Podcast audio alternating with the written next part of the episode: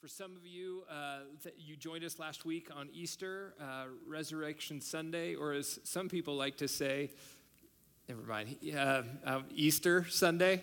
Um, so if you missed last week, uh, we just had a great time celebrating and um, uh, just being uh, together. obviously, there was two services, but hopefully you caught some people. Um, I just wanted to share a couple of things with you. Um, if you are, if you've been to our church for a little while and you want to kind of get a, a feel for kind of what it looks like to really kind of sink your teeth in to this place, uh, we do something called membership, and really what we mean by that is um, it's kind of like ownership. Like I want to be invested in this place, and we have a meeting coming up.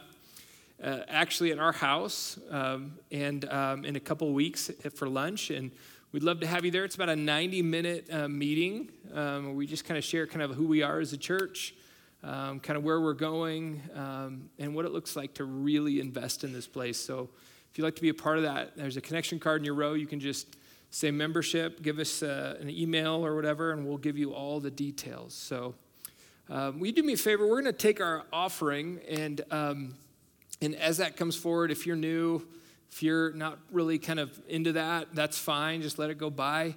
Um, but this is just kind of a way we worship.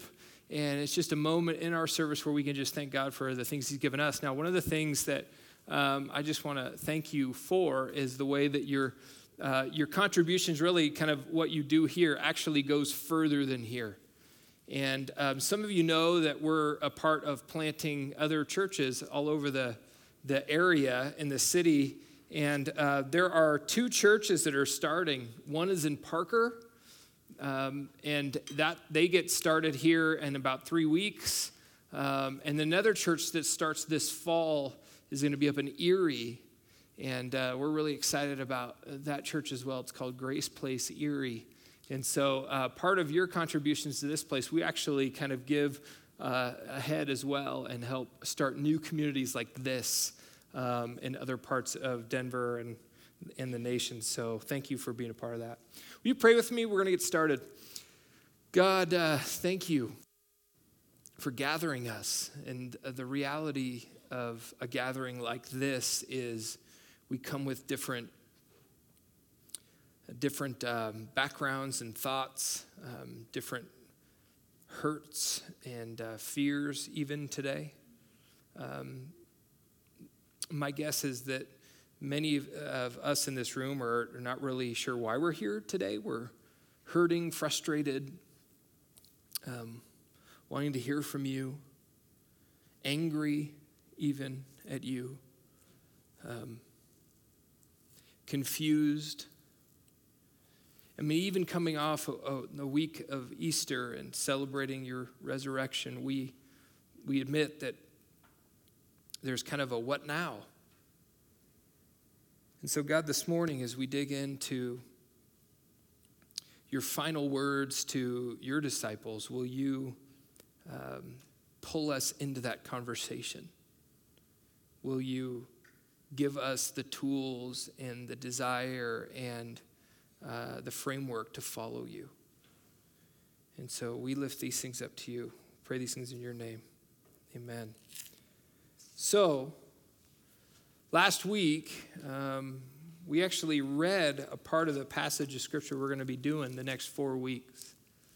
And it's what we typically call in the church world the Great Commission. And I think sometimes it's gotten um, an interesting uh, spin that's been put on it. And what we're going to do is we're going to figure out what this whole idea is. God has a plan A and there's really no plan B, even though we try to make a whole lot of other versions of the plan. We try to come up with different ways of doing plan A, and they're not plan A, they're plan B. And God doesn't have a plan B. And so, really, if God has set in motion a plan for people who call themselves apprentices to Jesus, what does that look like? You know, we get confused sometimes. A couple weeks ago, we talked about the fact that the, we've been talking about the kingdom of God and how the kingdom of God is here, and Jesus calls us into that. Um, but the church, going to church, is not the kingdom of God. In fact, going to church isn't even God's plan A.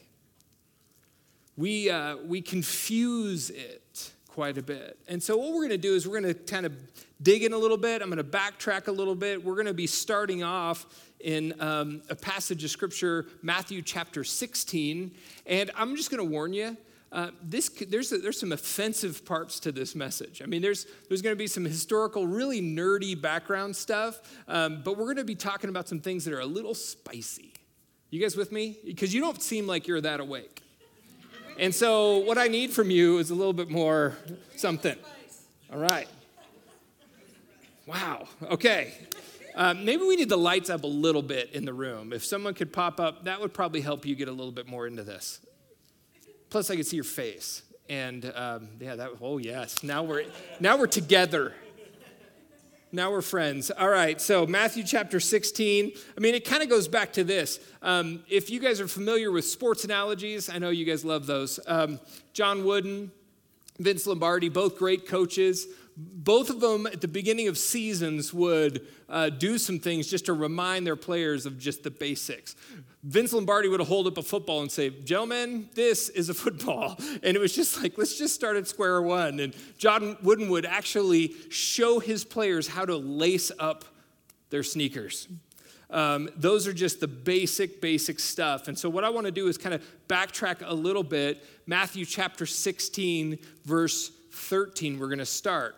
It goes like this when Jesus came to the region of Caesarea Philippi, and now we're going to stop there. Uh, a lot of times, what happens is, is when we read scripture, we, we just gloss over these places and we're just like, boring, right? Who cares where that is? Um, but this is really important. This is a, uh, a city, a Roman city, and uh, we have a little map for you. And I wish I had a laser pointer. Does anybody have one on them I could borrow? Nobody? I didn't think so. Those were like totally like 1995. Anyhow, so uh, we've got a map of Caesarea Philippi, maybe shortly. And, and it's okay, Mary. Just whenever you get it, I'll start talking about it. Um, and so there's this, there's, a, there's the map, like if you could envision, um, there's a lake called the Sea of Galilee. It's okay, whenever you got it. No, no rush. It's cool. Um, and, and right up on top of the lake, the Sea of Galilee, reinforcements are coming, Mary. Oh, right, here we go. Okay, so I described the lake. There it is, the Sea of Galilee. Um, and Capernaum and Bethsaida are right there. Can you guys see those? Uh, like four of you saw it. And then, um, and so there's another, there's another city in there called Chorazin, which is what I, I've taught you guys is called the Gospel Triangle. And most of Jesus's work and preaching happened there. In fact, we just talked about the Sermon on the Mount, right? And that happened right there um, in that region uh, of, of Galilee. Um, and then up, up there is Caesarea Philippi. Uh, and, and everybody saw, sees that, right? Okay, great man, we are, we are, we are together. Um, and then you see Mount Hermon. So, what, what's interesting is about this Jesus goes to the region of Caesarea Philippi, and this is the only time in Scripture it's recorded that Jesus goes here. Everywhere else he goes is in the Gospel Triangle or down towards Jerusalem. Okay? This is the only time he goes there.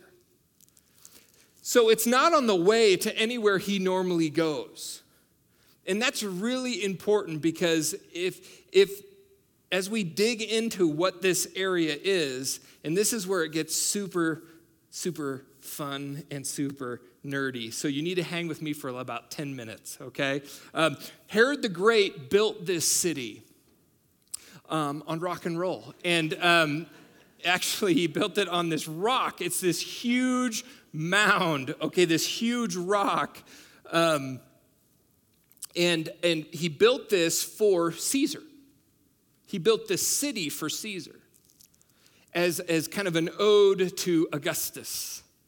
Now, his son took over, Philip the Tetrarch. He took over rulership of this area. And so, Philip, what he does is he, he builds it even more, but the, the region, the city becomes known as Caesarea Philippi. Now, at the base of this city is a huge temple complex, okay? So picture um, a cliff structure, okay? A cliff, huge, like a plateau, kind of like uh, Green Mountain or Table Mountain. On top of it is a city, because usually you would build cities on top so you could see enemies coming and, you know, all that kind of stuff. So they built this city up there, and below um, there was a cave um, called the Gates of Hades.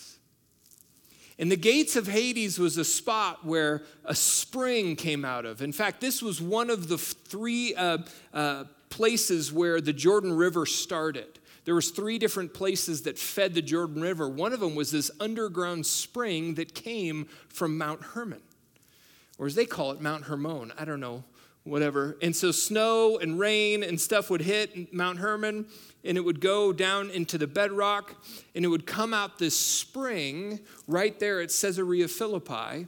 And, and it was this big mouth opening. In fact, Josephus says the cave was endless, it was bottomless. Josephus was a scholar of the day. Because they, they took, and, and they've measured it since then, and it's over 800 feet deep. But, but in those days, they just didn't have the wherewithal to measure that deep. So water would come out of this cave. Well, it was believed anywhere there was a spring, there usually was, especially a big spring like this, there was a fertility cult of the time. So if you remember, if you're Old Testament minded, this is the area of the Old Testament where the, the city of Dan was. It's where Dan Zazvorka gets his name. And it's the northernmost part it was the northernmost part of israel and then there was the southern city and at each place there was worship and a lot of times they would they would veer off the israelites would they would veer off and start worshiping other gods like baal and ashtoreth. And at this spot this was one of the places they worshiped and some believe it's because of this spring in this spring, um, uh, tribal gods would, you know, Baal and Ashtoreth was worshipped for hundreds and thousands of years until Alexander the Great comes. And Alexander the Great comes, what does he do? He does something called Hellenization. And Hellenization is to take what other people believe and indoctrinate that into his culture. And so what would happen was is the tribal gods were, were replaced with the worship of, worship of a god named Pan. Okay, now Pan was the fertility god of, of, of the Greeks. And this was um, the, the god of the shepherds and the flocks, and this was a half man, half goat God created. There were statues found, and what would happen was, is every springtime there would be this huge festival. And this festival uh, to Pan, this worship of Pan, would, would begin with um, the belief that Pan would come from the depths, would come from the underworld, would come from Hades. And, and Pan would come out. And in order to coax Pan out, there was goat sacrifices. There was a place actually for live goats and a place actually for the sacrifices. And they would actually even honor the dead goats and bury the dead goats. You're sitting here going, what are we talking about all this for? Just hang with me, okay? Trust me. Well, don't trust me, but trust somebody, but I'll get you there. So, so, so they would have this worship. They would try to coax Pan out from Hades, the underworld, for the fertility of the region, not only just for the agriculture of it, but also for flocks and herds and people. And so there would be this huge, huge gathering of people. And this is where it gets spicy. What would happen was, uh, in order to coax Pan out, there was the six foot tie, six foot tall phallus that was carried through the region, okay? And there was a parade with a phallus.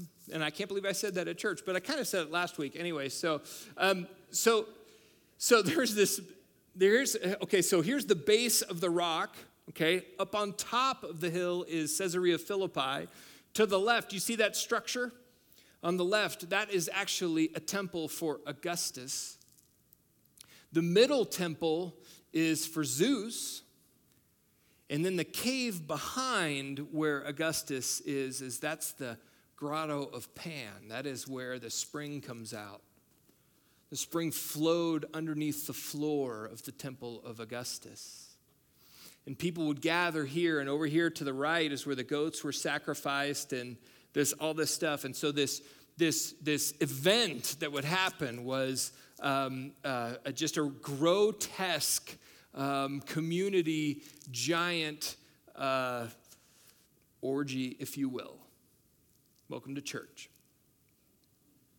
And goats and people, and uh, it was a frenzied, it was called panic named after Pan. It's where we get the word pandemonium. This is where this it would, would incite fear um, in people who were not involved, and it was just this kind of. It meant to sound like a stampede, but there was uh, just sexual acts and depictions and things going on. It was just very perverse.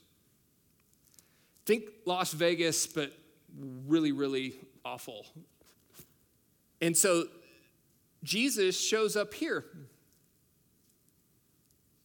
Jesus shows up here intentionally with his 11 disciples. And it's an interesting passage we're about to read because what I think you'll understand is a little bit more of what Jesus was up to. It goes like this. I mean, this is Jesus' field trip with his disciples. And um, I wanted to find a place in Scripture the first time where Jesus mentions the word church.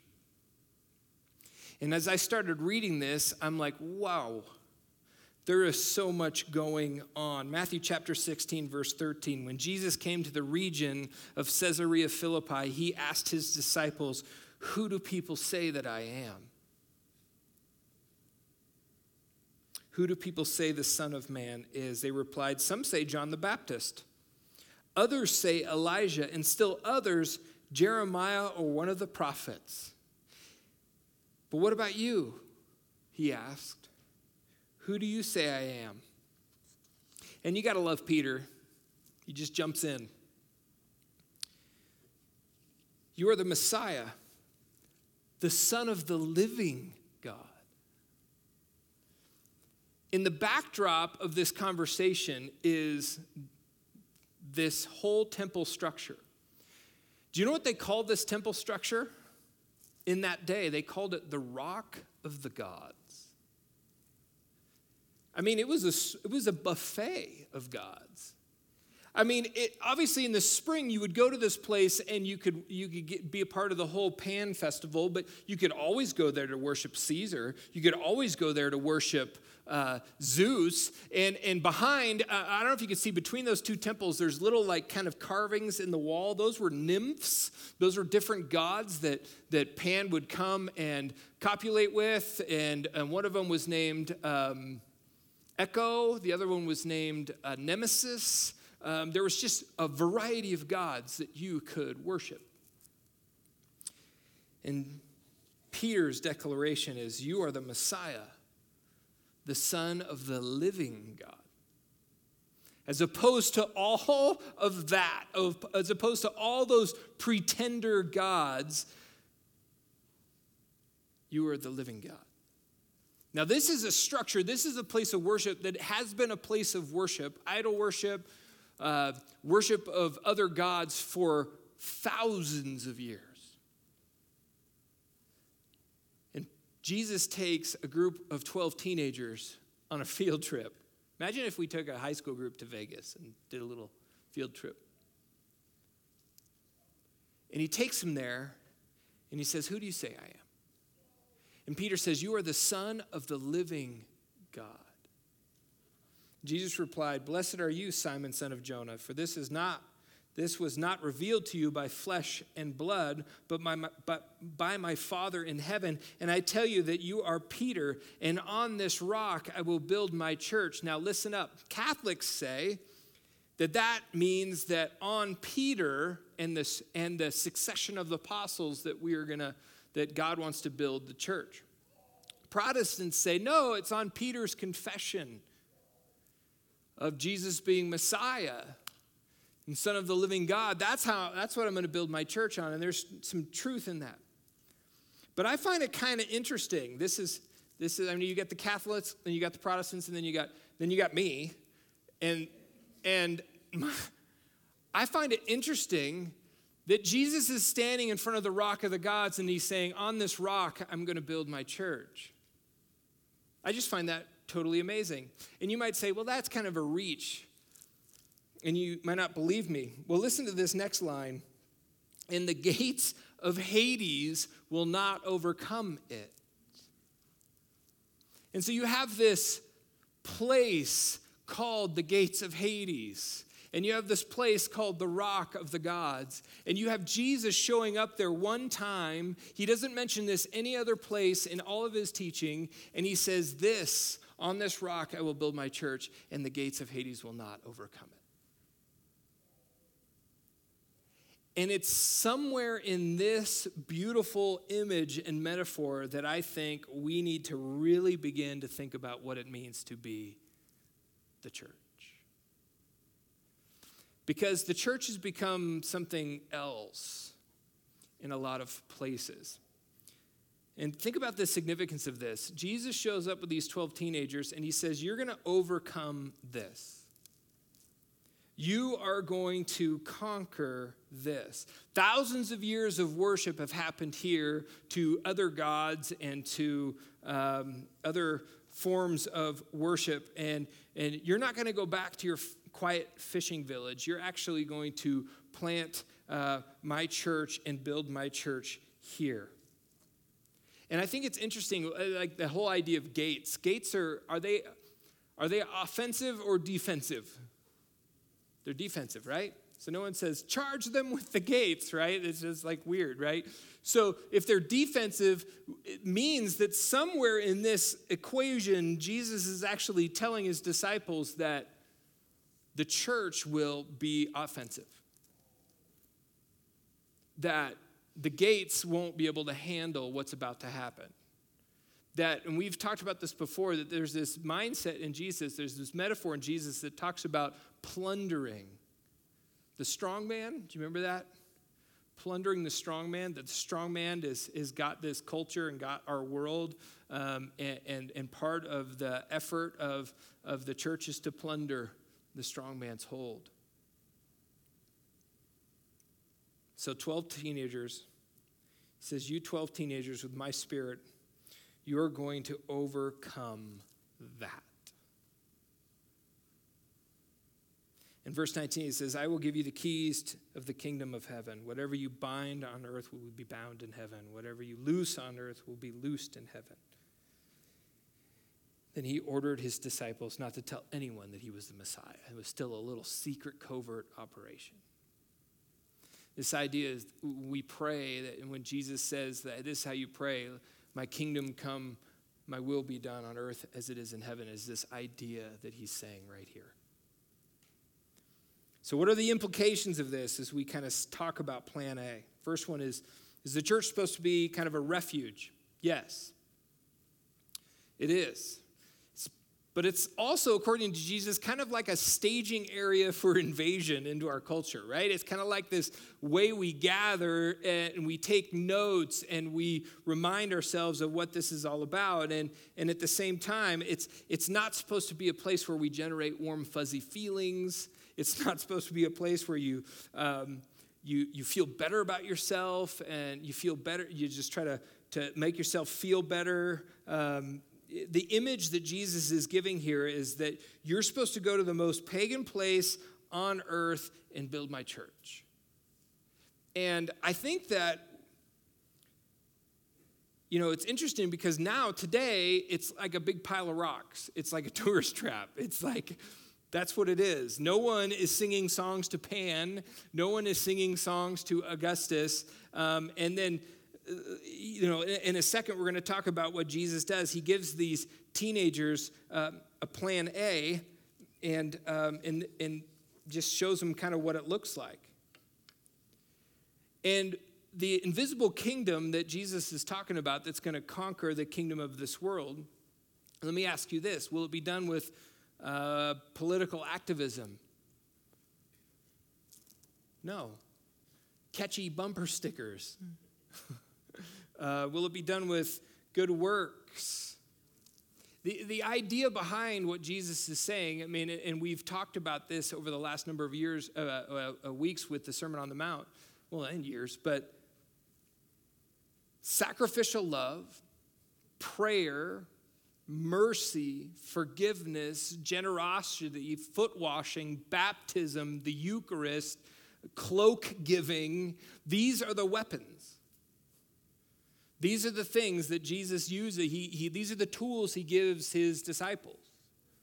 And he says, This is how it's going to go.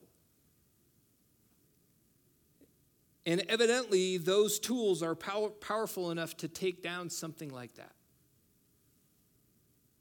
And the problem is, is that no one believes that. You and I really don't believe that.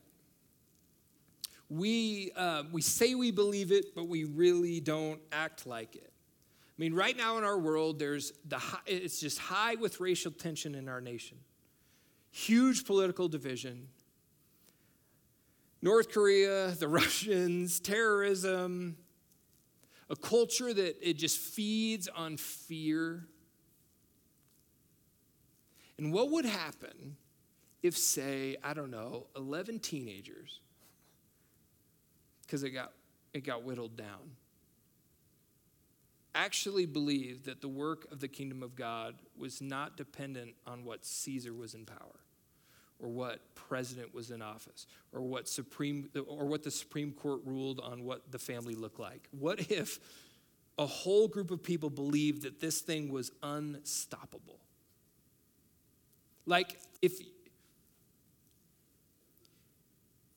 it, it, it's a subtle and quiet and invisible but indestructible movement so jesus fast forward jesus you know, comes comes and, re- and, is resurrected, and then he has this conversation with his disciples. And we read a little bit about it last week, but I'm going to just pick it up here in Matthew 28, just to set up the next three weeks. It says this Then the 11 disciples went to Galilee, to the mountain where Jesus had told them to go. When they saw him, they worshiped him, but some doubted. Then Jesus came to them and said, All authority in heaven and on earth has been given to me. Therefore, go and make disciples of all nations, baptizing them in the name of the Father, and of the Son, and of the Holy Spirit, and teaching them to obey everything I have commanded you. And surely I am with you always to the very end of the age. So, plan A is in the power of Jesus, who has all authority and power, and his presence is with his disciples. Plan A is go and make more of them, go and make more apprentices.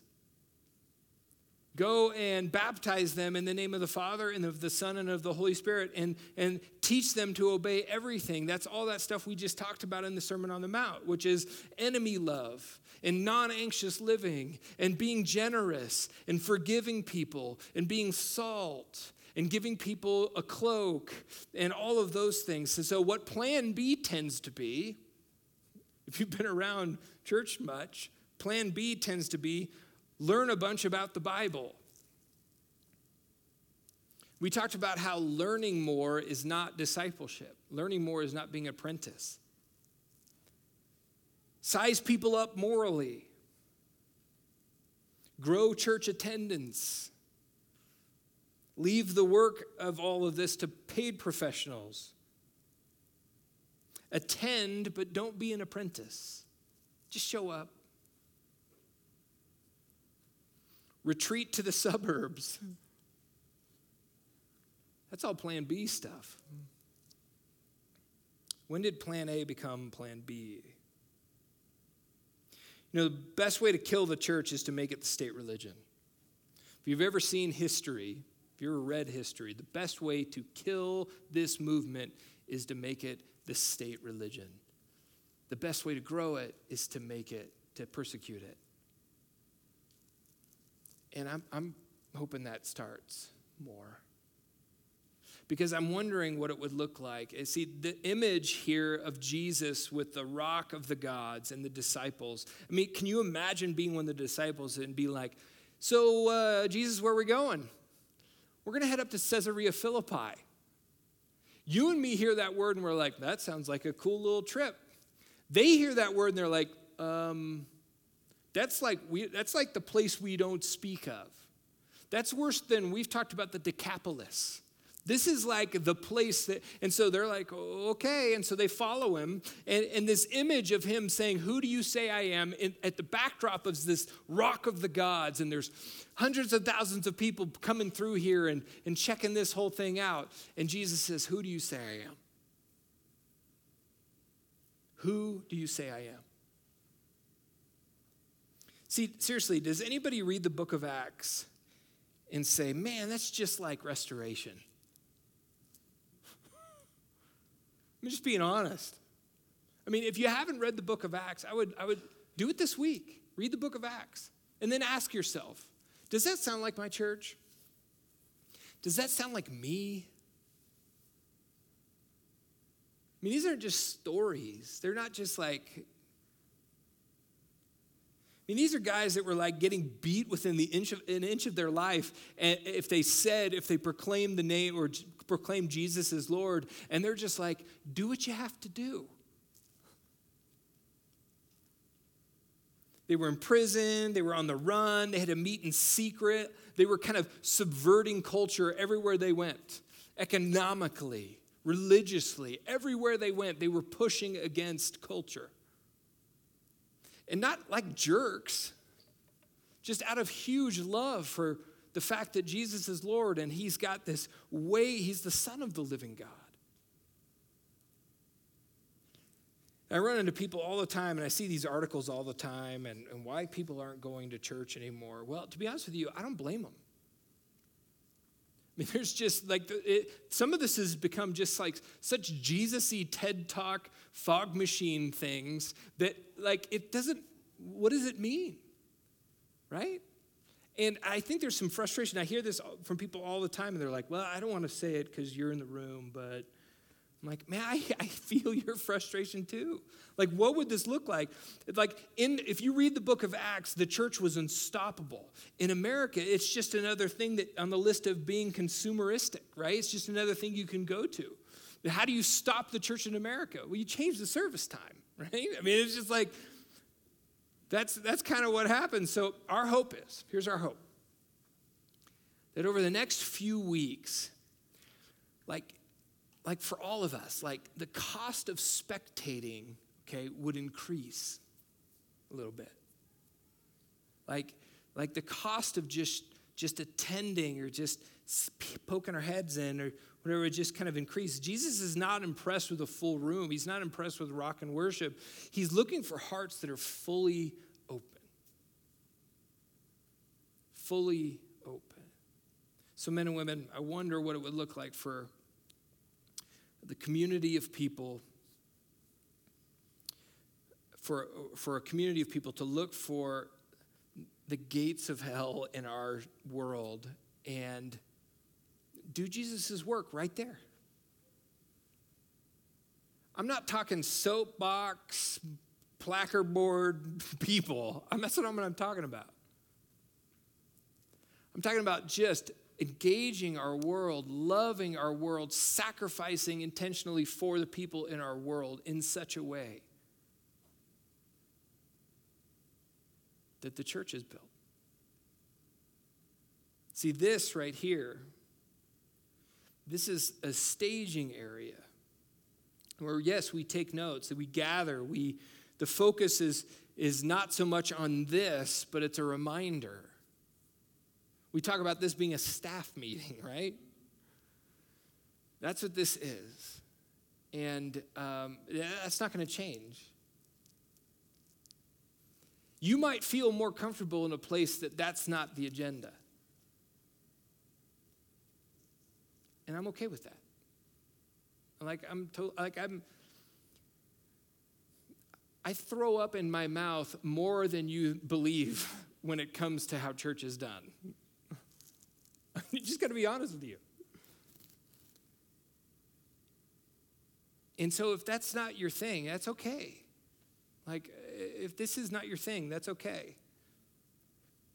Because I don't know I do not know anyone that wants to be part of spiritual business, like this, the business of church. Like, I don't know people that are like, man, that's so exciting. what I've come to believe is that I know a lot more people that just want to be part of a more of a revolution than the business of church. Right? I mean, that's what this is. That's what this image is of Jesus. Standing in front of the rock of the gods and saying, On this rock, you will build my church. And the gates of Hades will not overcome it. So, what we're going to do is we're going to come to the table. And we're going to come to the table, and if this image of the gathering of Jesus' people, his disciples, his apprentices around the table for the first time. And his first instructions were to remember his blood spilled and his body broken. And that that is what fuels the people of God in the world. That is what fuels the mission of God in the world. See, over the next three weeks, we're going to be helping you redefine the word church. Okay? God's plan A in the world is the people of God not church institutions, not programs, but you and me figuring out what it looks like to live as apprentices of Jesus Monday morning, Thursday afternoon, Friday night, at your job, doing your taxes, driving the kids to school meeting your neighbor, praying with someone who's sick, figuring out your finances. All of that is apprenticing Jesus. And so we come to the table to remind ourselves and to re enlist. Let me pray. Heavenly Father,